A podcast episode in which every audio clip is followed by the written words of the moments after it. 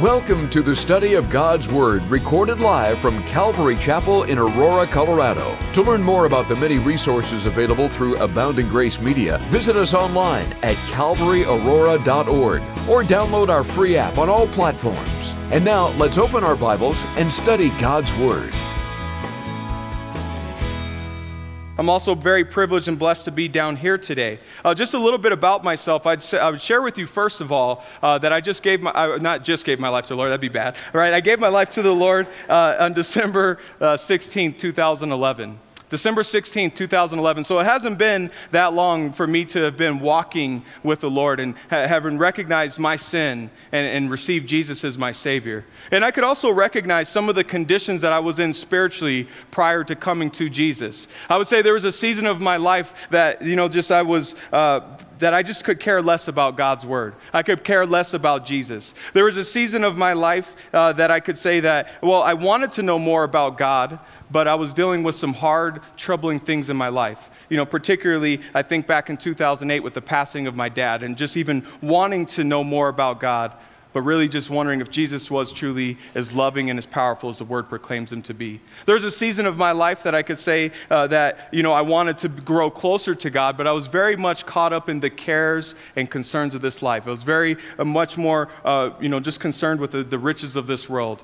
But where I find myself today is just being wholeheartedly surrendered to God. And I would say that that's a condition that probably represents a lot of people in this room. That, you know, you probably fall in one of those categories. Really, Jesus said it in a parable uh, that he gave. But the reason I bring that up is although we all, you know, we all come in and might come in in different spiritual conditions, the thing that I would, would want you to recognize today that I think we all have something in common and I think the thing we have in common is our desire to be happy. And that's why the message I'd like to share with you today is one that I've titled The Pursuit of Happiness, where we'll look at the Beatitudes in Matthew chapter 5, verse 1 through 12. So if you have your Bible, I'd encourage you to turn there with me.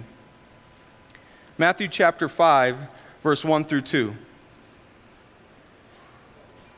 I pray that wherever, whatever condition you find yourself in today, that you would allow the Word of God to speak to your heart. And the first thing I would give you is a definition. This desire to be happy, as I would give you the definition of happiness, which means this it means a pleasurable or satisfying experience, or you could also say the state of well being. So, a pleasurable or satisfying experience, or the state of well being. And just to do a poll in this room, how many of you here today desire to be happy in life? Just raise your hand up if you desire to be happy. It's very interesting, just like all the other services, I didn't see everybody raise your hand, which I think maybe some people think I'm asking a trick question. There's no trick question there, right? I, I think we all want to be happy in life. And I would also say this I think that, you know, how we make our decisions is oftentimes motivated or dependent upon is this going to make me happy? A lot of decisions we make in life are like that. I'll give you a simple example. Think about the next time you go to a restaurant. You're going to open up the menu and you're going to look through that menu on what you want to order. Now, very few of us, I would wager to say none of us, unless you just want to try to prove me wrong, none of us are going to go in and order our least favorite thing on that menu, right? We're going to order the thing that sounds the most appealing. We're going to order maybe something new. And that's the reality. And I think that just with that simple example is how we make a lot of decisions in life. What's going to bring me satisfaction? What's going to put me in a state of well being? We desire to be happy. Well, as we look at this, the Beatitudes, this is the opening of the Sermon on the Mount. And, the Beatitudes, another thing you can use as a title is you can call these the blessings. The Beatitudes could also be called the blessings. And the reason I say that is because Jesus will use the phrase nine times blessed. Blessed. And what's that definition? Coming from the Greek word. Remember, we're reading an English translation of what was originally written in Greek, in a Greek manuscript right? And what was that word for blessed? Well, it meant this blessed meant more than happiness, the experience of hope and joy, of spiritual well being and prosperity. I want to give that again. So, blessed means more than happiness, the experience of hope and joy, of spiritual well being and prosperity. So, Jesus will give eight declarations of blessings here where he teaches us how to be not just happy, but to be more than happy, to experience this more than happiness, this hope and joy, this spiritual well being and prosperity. But before we read that, I'd like us to pray and allow God's word to minister to us. There's a psalm that uh, just falls in line with what I want to share today, but Psalm chapter 16, verse 11, it says this It says, You will show me the path of life. In your presence is the fullness of joy, and at your right hand are pleasures forevermore. Would you join me in a word of prayer? Father, we're so grateful to be here today. Lord, as uh, many would raise their hand to say, Yes, we desire to be happy, Lord, we have to recognize many of us come in today um, struggling. God, maybe we're dealing with, uh, you know, just a season of anger, maybe a season of depression. God, a season of hardship, a season of grief.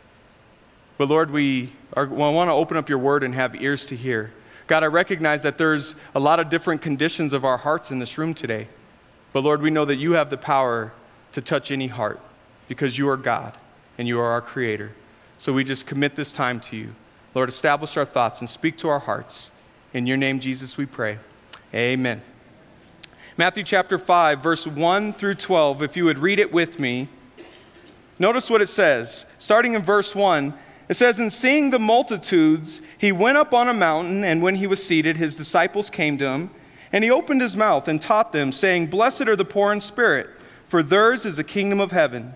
Blessed are those who mourn, for they shall be comforted. Blessed are the meek, for they shall inherit the earth. Blessed are those who hunger and thirst for righteousness, for they shall be filled. Blessed are the merciful, for they shall obtain mercy. Blessed are the pure in heart, for they shall see God. Blessed are the peacemakers, for they shall be called sons of God. And blessed are those who are persecuted for righteousness' sake, for theirs is the kingdom of heaven.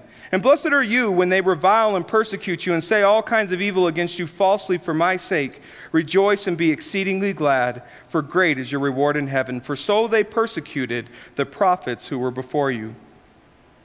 Before we jump into the section of Scripture, I think it's good for us to understand the context of what we just read. This is actually one of the first uh, great events in the life and ministry of Jesus Christ, who began his ministry at the age of 30. And as he would begin his ministry, uh, you know, it started really with the initiation at the, uh, at the Jordan River with John the Baptist. As Jesus Christ, the Son of God, who came down in heaven, took upon human flesh, would go there to the Jordan River, a man who was known as a forerunner of the Messiah. And as he would go before John, John would say, I, shouldn't be baptizing you, you should be baptizing me. But Jesus said, This must be done to fulfill all righteousness. So Jesus identifying with our humanity, the only person that could, the, the only one that ever could take up two natures, to be fully God and fully man, what he did is he wanted to identify with us. And he was baptized there by John the Baptist. And, and immediately from there, he was taken to the wilderness by the Spirit to be tempted by the devil. And remember, Jesus faced three primary temptations, similar to what we face in temptation a physical temptation, where the, the devil told him, turn that stone into bread. He, he faced an emotional temptation, where the devil said, Well, if God really loved you, if you stand on the pinnacle of the temple and jump off, and surely he'll catch you. So he faced that emotional temptation and that spiritual temptation, where the devil took him up to a high mountain to look over the earth and said, I'll give you all of this if you'll just bow to me. But we know that Jesus refuted the devil with all three of those things, saying that it has been written. Right? And so after that, the, the devil left him until an opportune time. And, and we know that, that Jesus was ministered to by angels. From there, we say shortly after, he would go into a, a synagogue in Nazareth, his hometown. He would open up the scroll of Isaiah and he would read from what we have of Isaiah chapter 61. And he would read and proclaim to the people, Messiah has come. Well, unfortunately, they didn't receive him. The people actually rejected that. And, you know, isn't this just the carpenter's son and chased him out? But we know that Jesus didn't just use words, but he demonstrated that he was the Messiah. He went about healing people of their sickness and disease, casting out demons from them, and teaching great teachings. And so, what we have, and we know Jesus also called at this point the 12 disciples to himself, and not just the 12 close disciples, but there was also a multitude of people that were following him. So that's what we're looking at in this section of Scripture. And as we go through these 12 verses, uh, as much as we can look at the Bible as historically accurate, like you can go today and you can go to the Mount of Beatitudes there in Jerusalem, and you can see, go to Capernaum, the town which he would have been ministering in, and this is a literal historical place. You can see the artifacts, the scientific evidence of the existence of Jesus Christ and many of his disciples and followers. Uh, we could read the Bible and grow a lot of knowledge, but here's my prayer and my heart for us today is that we would look at these 12 verses and allow God to speak to us very specifically, because application, one of the most important things in studying the scripture is what does this mean for me? God, what do you have for me? So let's notice again back in verse 1. And the first point I'd give you that I would hope that you take from today is when it says that it says this in verse 1 and seeing the multitudes he went up on a mountain seeing the multitudes. The, the very first point that we, I see in this is that Jesus saw the crowd. He, he wasn't, and he modeled this so much that he saw people. He saw beyond just his own desires and his own needs, but he saw the people. And I would challenge that for you and I today, we should have that spiritual discernment like our Savior. That, that God desires for us to have that, the, the eyes to see the multitudes of people around us. But I would also say it's easy for us to get distracted. It's easy to get distracted in the busyness of life. It's easy to neglect those who God has placed right in front of us. And if we're honest with ourselves, we can say we probably, a lot of times in this room, where we can say we've missed opportunity to share the gospel or to minister to somebody. But I would say this when our heart is in tune with God, we will see more clearly the people that God has placed strategically around us. When our heart is in tune with God, we'll see more clearly the people that God has strategically placed around us. So, seeing the multitudes, he went on a mountain. And then notice the second part, and when he was seated, his disciples came to him. Now, if I wanted to be very literal, what this would have looked like on the Mount of Beatitudes is I would have brought a chair up here today and sat down. And actually, this morning, I asked the, uh, I asked the guys in the back if they would mind stacking the chairs up uh, this morning so we could just stack the chairs and everyone in here could stand, but uh, they shut that down. So, you know, praise the Lord. Or maybe I'll get an invite back to teach again someday, right? But, you know, this is kind of what it looked like where Jesus was seated and, and the disciples would have been standing. But, but all jokes aside, notice this back in verse 1 that when the disciples were seated, or sorry, when he was seated, his disciples came to him. The next point I would bring out out of verse 1 is that the disciples came to him. And what is a disciple? A disciple is a follower. A disciple is a learner. As a disciple is one that sits under the teaching of another, and the disciples came to Jesus. And that's the heart that, that, that, you know, that I would just ask you to, to, to check your heart and say, Are you a follower of Jesus? Have you come to him? Before he gives these eight declarations of blessings, they couldn't have received these if they weren't there. And the reality is, to really receive the blessing of God, I've got to come. That's the simple part. That's the only responsibility God requires of me is to come. And so his disciples came to him. And just encourage you today, if you would have been in one of those categories that I shared with earlier of a condition of my own life where I wasn't walking with the Lord, Jesus just simply says, Come, come to him. Notice in verse 2. In verse 2, it says, Then he opened his mouth and taught them. He opened his mouth and taught them. And again, when you look at the original Greek context of this phrase, this represents how Jesus spoke forth with a boldness and authority.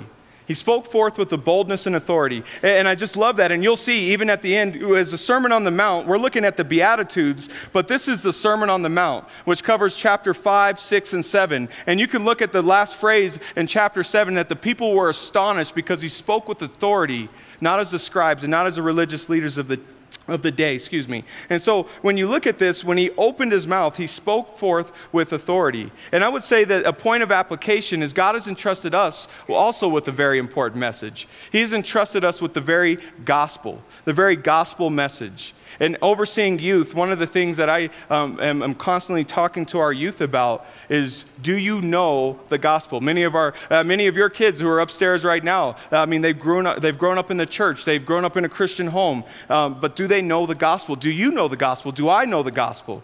And I, and I encourage our kids or challenge them in this way Can you explain the gospel to me in three simple sentences or three simple phrases? And many of them, I would say, cannot. And so, what is the gospel? What is this message that God has called us to go and exclaim boldly? Like what Paul would say, I'm unashamed of the gospel, for it is the power of salvation. Well, the gospel is this that Jesus Christ, the Son of God, came down and died for our sin, that which separates us from God. And that Jesus Christ was buried and rose again, and that anybody that believes that shall not perish, but have everlasting life with him. That's the message God has given us. And when you think about that, when Jesus spoke forth boldly, I think by point of application, He desires us when we're presented with an opportunity to share our faith, to share our testimony, and to do it with a confidence and a boldness. I love when I meet with people. A lot, a lot of times I like to meet outside of the church, to go to a coffee shop or to go out to maybe a, a place to eat. And the reason why is mainly because now we can be around people that don't hear uh, you know, the gospel as much. And when, you're, when you open your Bible at a restaurant or at a coffee shop and you're talking to somebody and praying with somebody, let me say it's powerful not just between the two people there it's powerful to the people around you. You know, and that kind of a thing, to speak it forth with a boldness. And so, eh, you know, as you look at that, uh, let's, let's now jump into the blessings. Now, Jesus gives eight declarations of blessings. And again, remember that word blessed. The word blessed, where it means more than happiness, hope, and joy, you know, all of those things that are encompassed in this word. But I would, I would ask you to also think, when Jesus gives these beatitudes and these blessings, think about how we use the word bless. You know, we pray over our meal, and what do we ask? We said, God, bless this food. We, we just prayed for Pastor Ed. What do we say? God bless Pastor Ed. You know, bring them to a place uh, uh of fortune, prosperity. Bring them to a place, uh, you know, that, uh, you know, when we pray over our food, bring this to health to my body. That's what we mean by bless it.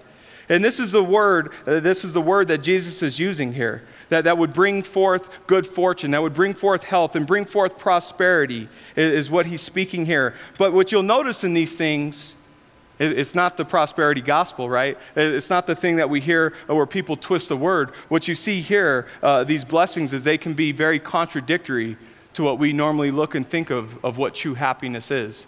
And I would say this I think a lot of times we have our definition of happiness wrong. Because the happiness of this world is oftentimes hollow and empty. The things that bring happiness in this life are often temporary and conditional. But the happiness Jesus is talking about is a rich and satisfying happiness.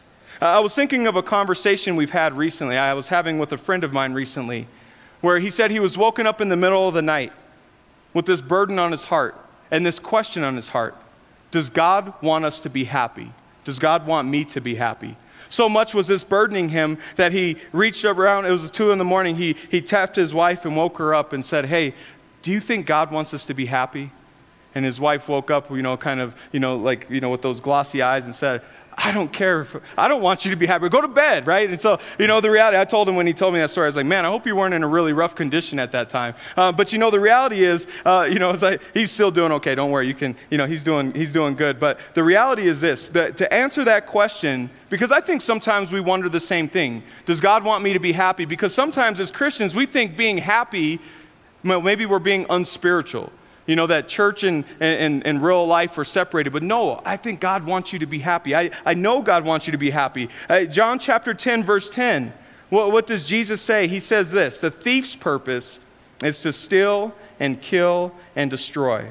And the thief, of course, being the enemy of our soul. But what does he say? My purpose is to give them a rich and satisfying life. Well, who are the them? He's speaking of his sheep, his followers, those disciples, those that follow Jesus. He says his purpose is to give them a rich and satisfying life. So, yes, God wants us to be happy, but not at the expense of being unholy. God wants us to be happy, but not at the expense of being unholy. And so take special note as we go into these next uh, few verses from verse 3 to 12 at these eight declarations of blessings that Jesus gives the people, as he really helps us to redefine what is true happiness as we are on that pursuit of happiness. So, verse 3 Jesus said, Blessed are the poor in spirit. Blessed are the poor in spirit. Remember, you can use the term more than happy are the poor in spirit. So, what does it mean to be poor in spirit? To be poor in spirit is to have a true evaluation of yourself compared to other people. No, not compared to other people. It's to have a true evaluation of yourself compared to a holy and righteous God. It means to be spiritually bankrupt. The reality is, oftentimes we do the latter. What I said, you know, we like to compare ourselves to other people from a spiritual condition. And we could look around. That's one of the things that kept me from coming to Christ for so long, is I could look around and say, uh, well, this person's worse than me, so I must be okay.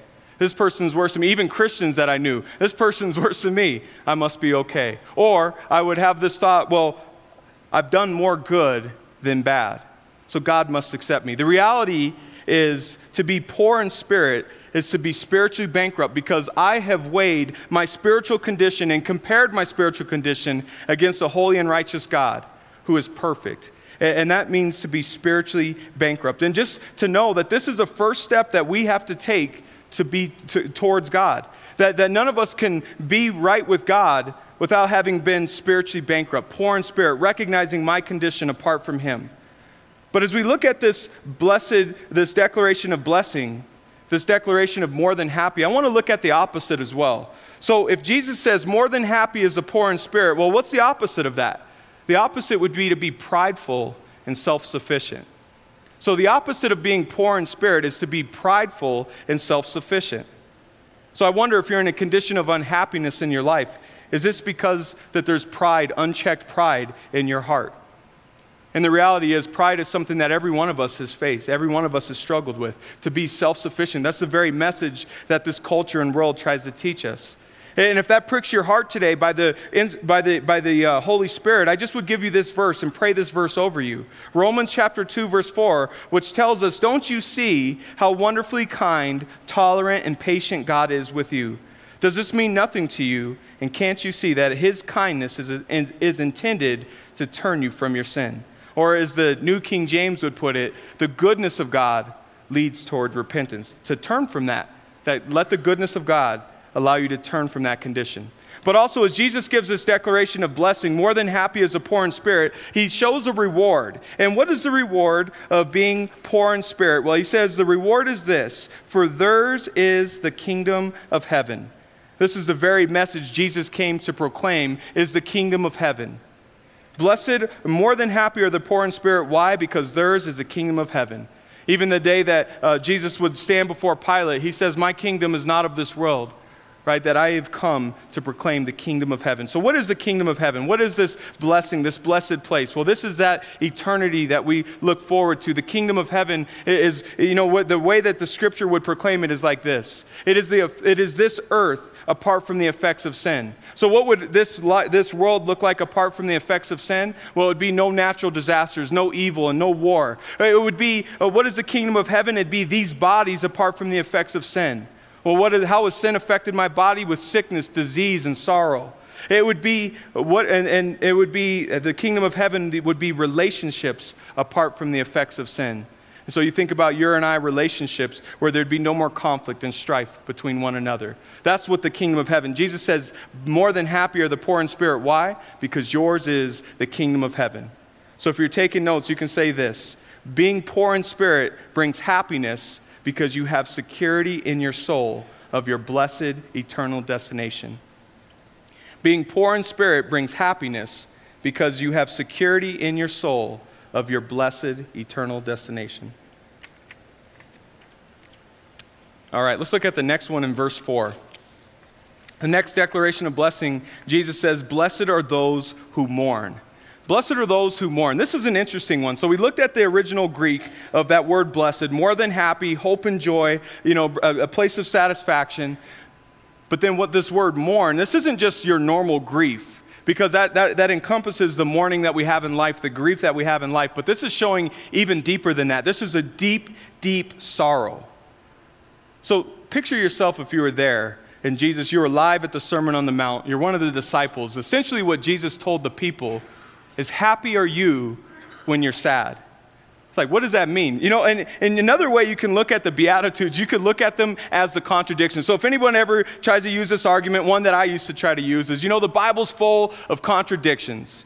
You know, the Bible's full. I would say I don't believe the Bible has errors, but sure, there's some contradictions. These things contradict the very practical part of who we are.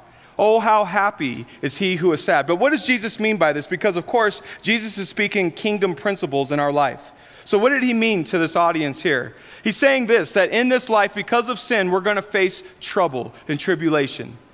However, we know that, as he said in John chapter 16, he has overcome the world. So the reality is this when you're faced with grief and you're faced with mourning, the declaration of blessing is when we turn to God in that time. So the blessing is this when, we, when you turn to God in your time of mourning. Because here's the opposite the opposite is if when you struggle with grief, that we all will face, believer or unbeliever, when you're faced with times of grief, Do you turn towards something else other than God? Maybe a relationship, maybe a substance, maybe any other kind of vice. And the Bible has a word for it. If you know it, you can say it out loud. That is called a idol. That's okay. I know I'm used to teaching the junior high, so you can talk out loud. Well, that's called a what? An idol. Anything apart from anything I place above God is an idol in my life. And that's the danger. And I wonder if you're in a condition of unhappiness in your life. Is it because in your times of pain, you're not turning towards God, but you're turning toward the vices of this world? What's the reward? Blessed are those who mourn. How? For they shall be comforted. Blessed are those who mourn, for they shall be comforted. I'm reminded of a quote from C.S. Lewis, one of my favorite quotes that says this It says, God whispers to us in our pleasures, speaks in our conscience, but shouts in our pain. God whispers in our pleasures, speaks in our conscience, but shouts in our pains.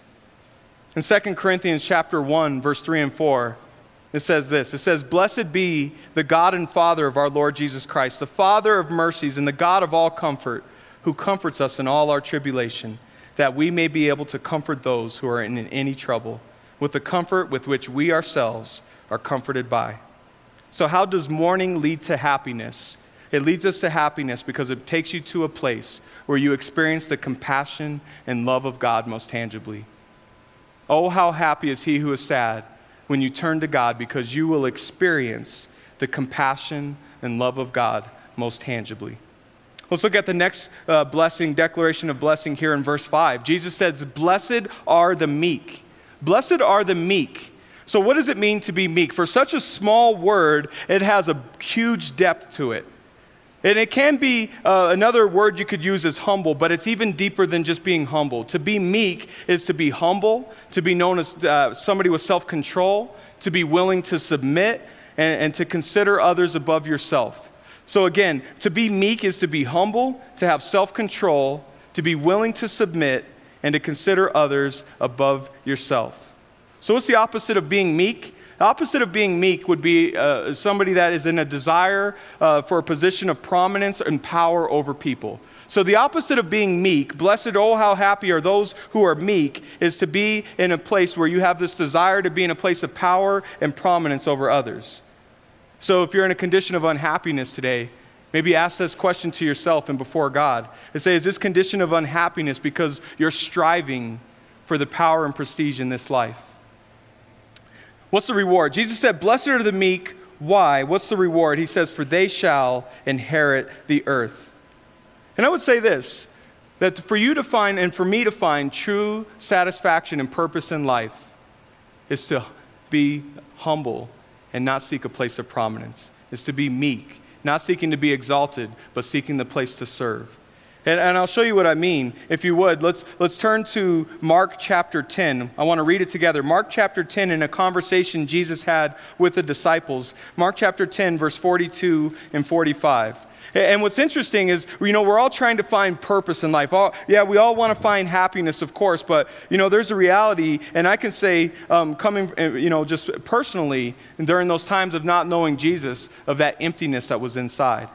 That emptiness that I think every human has dealt with at one point where we lay our head down at night and we just wonder, what's my purpose? What's the point of me being here? Right? And that's where Jesus says, when he says, You shall inherit the earth, I believe he's speaking that you're going to find your purpose here in this life. Blessed are the meek. Why?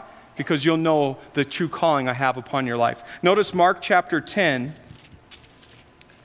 verse 42 as the disciples are arguing about who would be the greatest, who would sit on his left hand and right hand, Jesus would say this. But Jesus called, to himself, called them to himself and said, You know that those who are considered rulers over the Gentiles lord it over them, and their great ones exercise authority over them. Yet it shall not be so among you. But whoever desires to become great among you shall be servant. And whoever of you desires to be first shall be slave of all. For even the Son of Man did not come to be served, but to serve and to give his life a ransom for many. Man, think about how hard. So that's the contradiction, right? What does our world teach us? Be prosperous, amass wealth, you know, at any cost. What does Jesus say? Be the slave of all. Be the slave of all. Now, this isn't speaking of forced labor, labor slavery He's saying that you willfully choose the low position. And blessed are the meek, for they shall inherit the earth. They will find the true purpose and calling. Not when I try to just live for myself, but when I live and consider others even above myself, submit to others. So, meekness leads to happiness. How? Because that's how you experience God's true purpose for us in this life. Meekness leads to happiness because that's how you'll experience God's true purpose in life. Go back to Matthew chapter 5. Let's look at the next blessing. The next beatitude is here where Jesus says, Blessed are those who hunger and thirst for righteousness. Blessed are those who hunger and thirst for righteousness. So, somebody that hungers and thirsts for righteousness, righteousness is those that have a desire to see justice in the world and those who demonstrate godly integrity and virtue. So, to hunger and thirst for righteousness is I have a desire uh, to see justice and I demonstrate integrity and virtue. So, what's the opposite of hungering and thirsting for righteousness? Well, it's desiring a life of comfort and ease. Man, and that pricks my heart uh, when I was preparing this study, and I, you know, be real and honest with you, just about a week, uh, you know, I knew uh, a week and a half ago that I'd be teaching this weekend. And man, I tell you, the warfare came right away where I was dealing with some very heavy things. And, and I could say, you know, there's a verse that God has really spoken into my life that, you know, 1 Timothy 4.12, where it says, you know, let no one despise your youth, but be an example to the believers. And even in verse 15, a little bit later on, where he says, let your progress be evident. And God has done an accelerated work in my life, but the reality is I don't always enjoy it. And I, I should enjoy it. I'm not saying I should, you know, it's, it's something, I'm not saying that in a good way. I should enjoy everything God's doing in my life. But what was the hard thing is because I'm desiring comfort and ease. So, what's the opposite of hungering and thirsting for righteousness? Is just to desire the easy route comfort and ease. Because when you hunger and thirst for righteousness, it's going to take you to hard places, it's going to take you to uncomfortable situations. And that's what God is calling us to, right? So if you've ever considered, why are you unhappy? Where's the condition uh, of, of your unhappiness? Is it, could it be, could it be because you're not heeding the personal convictions that God has given you? You, you, have been, you know, God has placed it on your heart through your conscience, but you haven't been heeding that thing. But what's the reward? Jesus says, More than happy is that person that hungers and thirsts for righteousness. Why? For they shall be filled. Blessed is those, that, those who hunger and thirst for righteousness, for they shall be filled. It reminds me of the time where Jesus was talking to the woman at the well in John chapter 14 or John chapter 4. And at the woman at the well, she was a Samaritan woman drawing water, and Jesus had this conversation saying this. He says, "Anyone who drinks this water will soon become thirsty again." But those who drink the water I give them will never be thirsty again. It becomes a fresh, bubbling spring within them, giving them eternal life.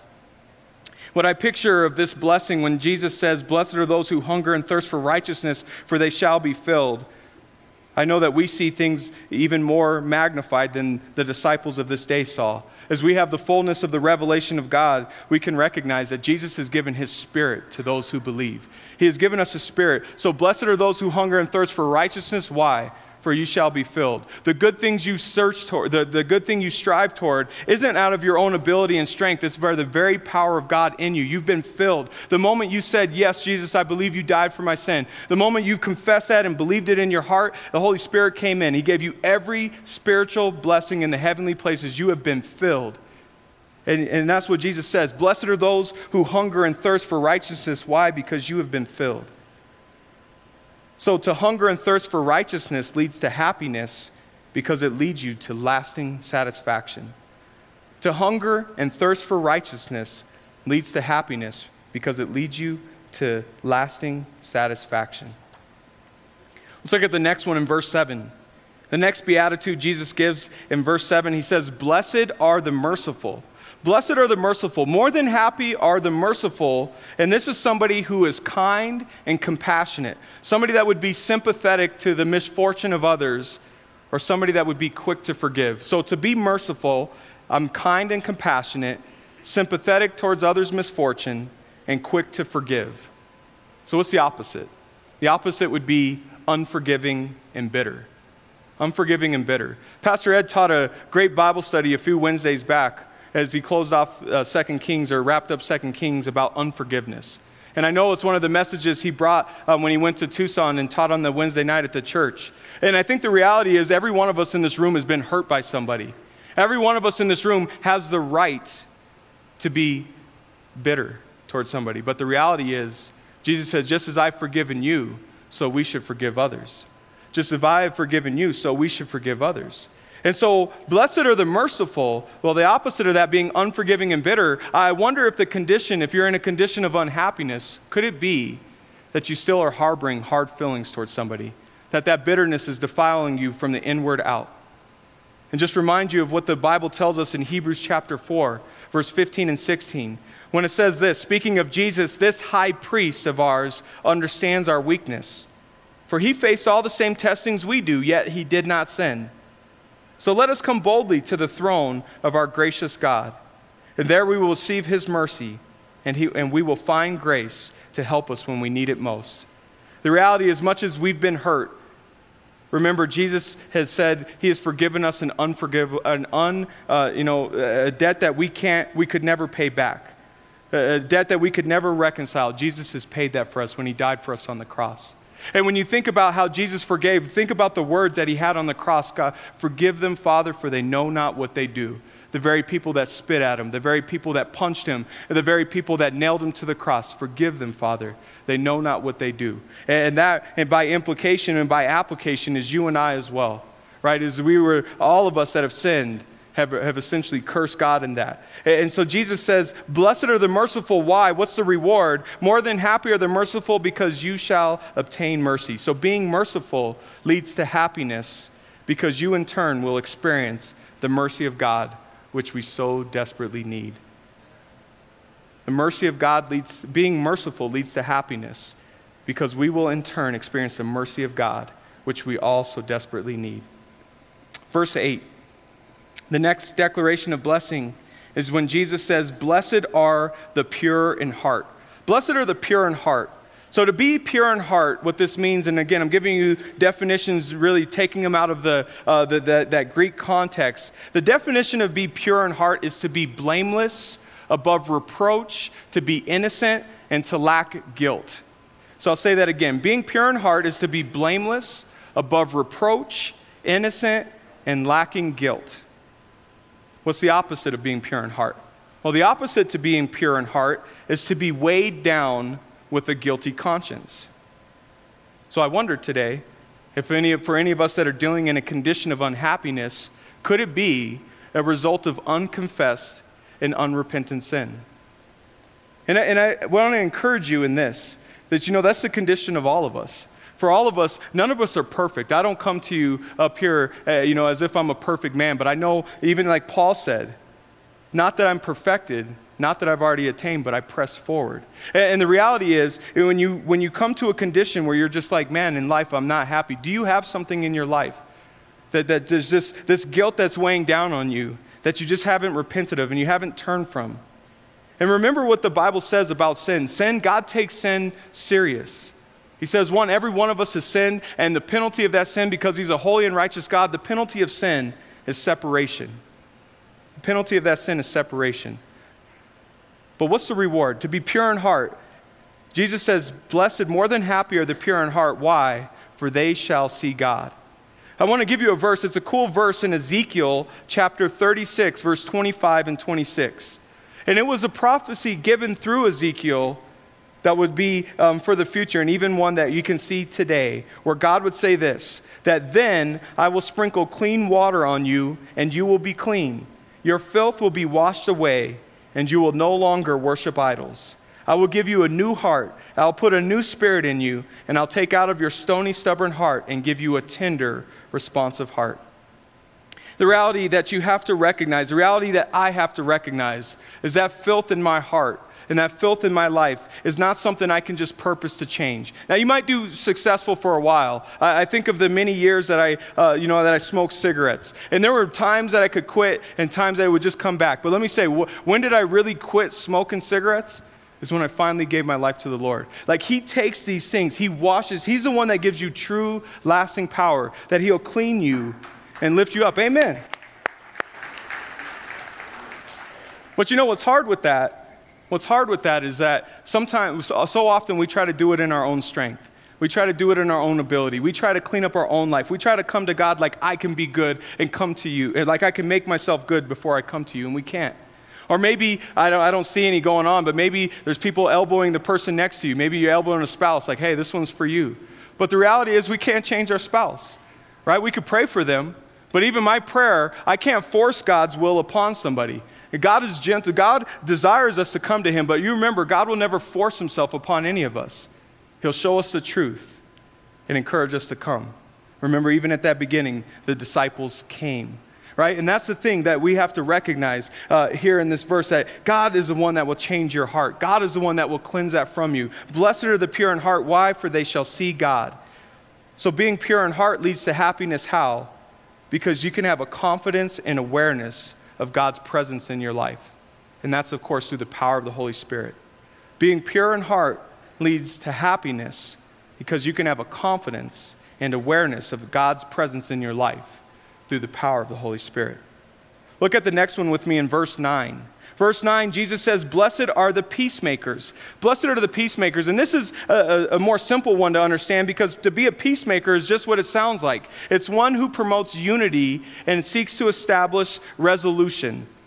So, somebody who promotes unity and seeks to establish resolution with conflicts. So, what's the opposite of being a peacemaker? Well, this, the opposite of that would be someone who thrives on dissension and debate. You know, I know that my family, my last name of Withers, uh, we're known as a family of being very stubborn.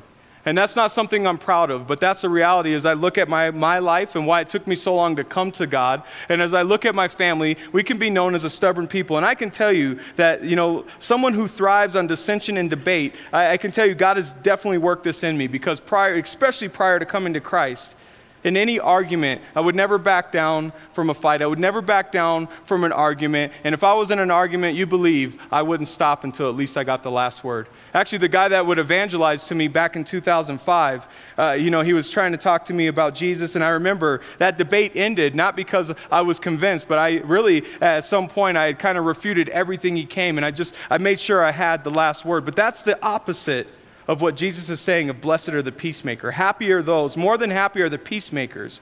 So I wonder if you're in a condition of unhappiness, is it because you have unresolved conflict in your life?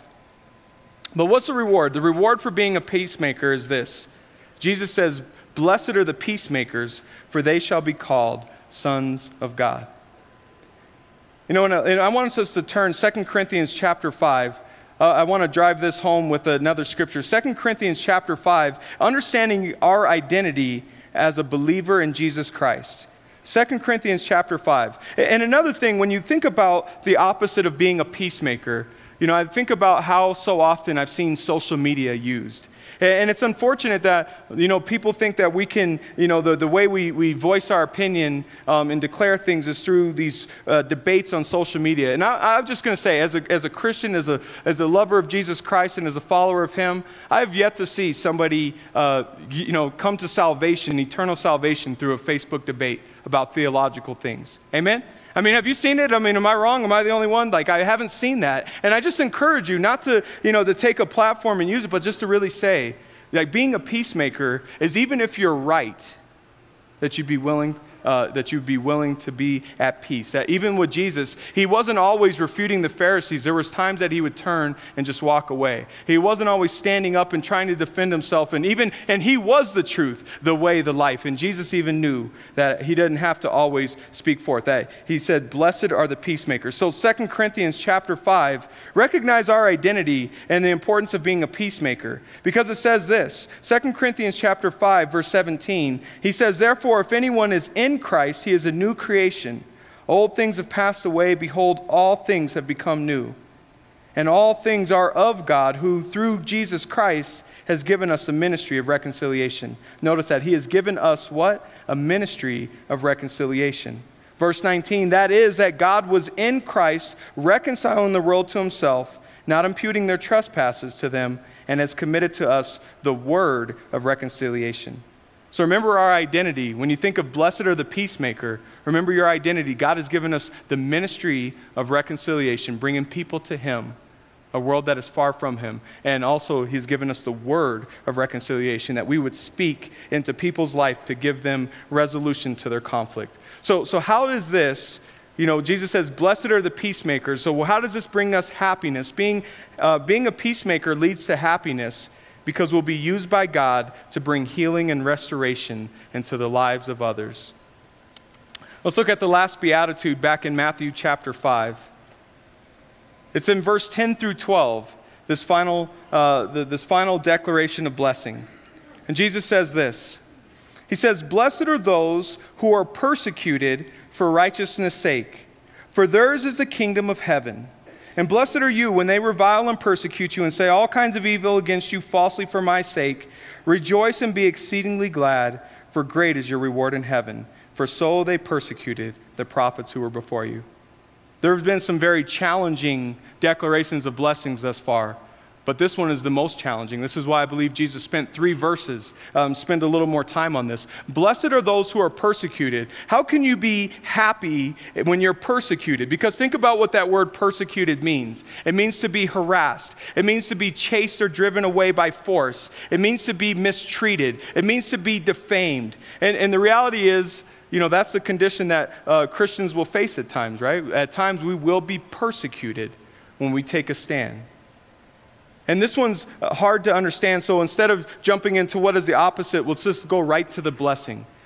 How can we be blessed to be persecuted for righteousness? Because Jesus says, For theirs is the kingdom of heaven, and great is your reward in heaven. Just as he started off, blessed are the poor in spirit, he ends the declarations of blessing Blessed are the persecuted. Why? For theirs is the kingdom of heaven. Theirs is the kingdom of heaven. He, this is the message he came to proclaim. He says, You can be blessed when you're persecuted for righteousness, because so were the prophets before you. So, what's the opposite? The opposite of being uh, persecuted for righteousness is to be timid, uh, to be timid and make decisions that are motivated by, the, uh, motivated by the fear of the response of others. I'll say that again. The opposite of being persecuted for righteousness is to be timid and make decisions motivated by the response of others. It's what the Bible calls the fear of man. And the scripture about the fear of man is in Proverbs 29, verse 25. It tells us this Fearing people is a dangerous trap, but trusting the Lord means safety. So the Bible says to have that fear of people, to make decisions only motivated by what is the response of people. Why is that a dangerous trap? Because ultimately, it's going to lead you to disobedience to God. When I have the fear of man, I can't have the fear of man and be obeying God at the same time. So you have to ask yourself is the condition of my unhappiness, could it be a result that I'm afraid to take a step of faith? Is the condition of unhappiness a result that you're afraid to take that next step of faith God is calling you to for fear of persecution? The reward, Jesus says, is the kingdom of heaven. Turn to uh, Hebrews chapter 12. Hebrews chapter 12. As you think about Jesus saying, Blessed are the persecuted, for so the prophets were before you. In Hebrews chapter 12, verse 1 and 2, coming after the chapter 11 where it speaks about these prophets and these patriarchs and these men and women of faith that have gone before us notice what it says in hebrews chapter 12 verse 1 and 2 it says this therefore we also, since we're surrounded by so great a cloud of witnesses, let us lay aside every weight and sin which so easily ensnares us, and let us run with endurance the race that is set before us, looking unto Jesus, the author and finisher of our faith, who for the joy that was set before him endured the cross, despising the shame, and has sat down at the right hand of the throne of God. So, how can being persecuted for righteousness bring us happiness? I would say this because it's strengthening us in our faith and reminding us of our citizenship in heaven. Being persecuted leads to happiness because it is strengthening us in our faith and it's reminding us of our citizenship in heaven. So, as we look at these Beatitudes, I would just end with this with a question for you, and not to answer to me, but to answer right to God. And that question is Are you happy? And do you understand happiness as God has described it?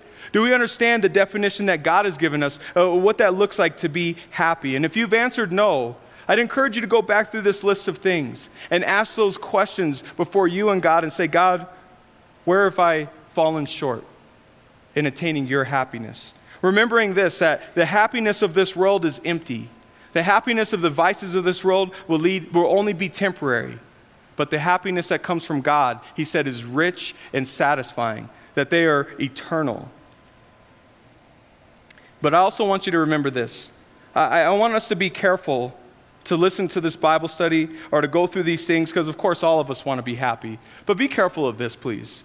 Don't, don't try to strive to be poor in spirit, or to strive to mourn, or, or to strive to, uh, you know, to be merciful, or to hunger and thirst for righteousness, or to be meek, or to be the peacemaker, or to be pure in heart, or to be persecuted. Don't strive for those things, but abide in Jesus Christ.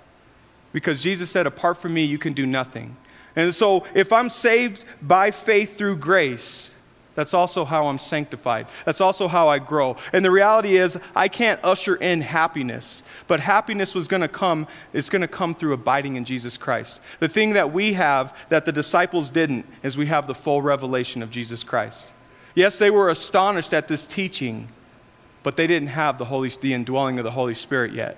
That was yet to come. That's what's available to you. That's what's available to me. And that's the very power in us to, to fulfill what Jesus is calling us to do here. So as we conclude, I would just I would want to remind you when you're in a season of unhappiness, remember God does want you to be happy. God wants you to be full of joy. That's what God has called us to in this life. He's called us to a life of rich and satisfying in Him. It doesn't mean everything's going to be easy, but even in the midst of pain and, and de- independent of our circumstances, we can still have the happiness and joy of the Lord. Amen? So let's pray. And, and as we pray, um, I just want to encourage I mean, this is, uh, you know, we're speaking words of eternity here. And, and I just would say that if there is anybody that could say, you recognize that you came in today, uh, maybe you just have, have uh, not a lot of desire for the Word of God, or you came in like that, but you heard this message and, it, and the Holy Spirit touched your heart. Or, or maybe you're, you're the one that says, you know, I want to believe in Jesus, but I just question his power and authority. And, but maybe the Lord touched you in your heart there. Or maybe you've just been so consumed with the cares and concerns of this life, you can just honestly, like the Holy Spirit showed you, hey, I haven't truly been walking with Him. If that's you, I want to invite you. I want you to invite you to follow Jesus. Remember, as the disciples came to Him, this is your opportunity to proclaim publicly that I choose Jesus, that I come to Him. So if that's you today, um, I, I would just ask to acknowledge you by just a raising of your hand. And, and I would just, you're not acknowledging me. You're not acknowledging people in this room. You're acknowledging the Lord Jesus Christ, God incarnate who came down, took upon flesh, and died for you. Took his sin upon, took your sin upon himself, and was raised again and alive today. So if that's you today and you'd like to receive Jesus, raise your hand up because I can pray for you. Amen. So I see hands around the room, and we know that there's a crowd listening uh, on Grace FM and even people downstairs. Would you join me in a prayer? And I'm just going to pray over you. If you raise your hand, my encouragement is this let this prayer be your own. Prayer is just simply talking to God. So talk to God. Confess your sin. Recognize, God, I've missed your holy and righteous standard, but I believe Jesus took that upon himself for me. So let's pray. And I want to pray over you. Father, I pray for those that, that raise their hand to receive salvation or to recommit to you. God, we know that your word is very clear that when we confess our sin before you, believe in our heart that you were raised from the grave, God, that you say, surely we will be saved. So, Lord, I just pray over them, God, and I thank you that today they can be called a child of God. Today they can enter into your kingdom. And I thank you for that. Lord, and as, as I pray for them, Lord, I, I, know that salvation, as they can receive eternal salvation, I pray for their specific circumstances. God, that you would bring salvation from their current situation. God, that you would continue to progress them in their walk with you. God, we know that you'll keep them, and that any that are yours, God, that you'll hold on to them. So, Lord, I lift them up to you, and I do so in the name of our Lord and Savior Christ. Amen. We pray that you've been encouraged by this Bible study delivered live from the sanctuary of Calvary Aurora. For prayer or a copy of this study, call us at 877 30 GRACE. That's 877 304 7223. Or visit us online at calvaryaurora.org. Be blessed as you worship Jesus this week.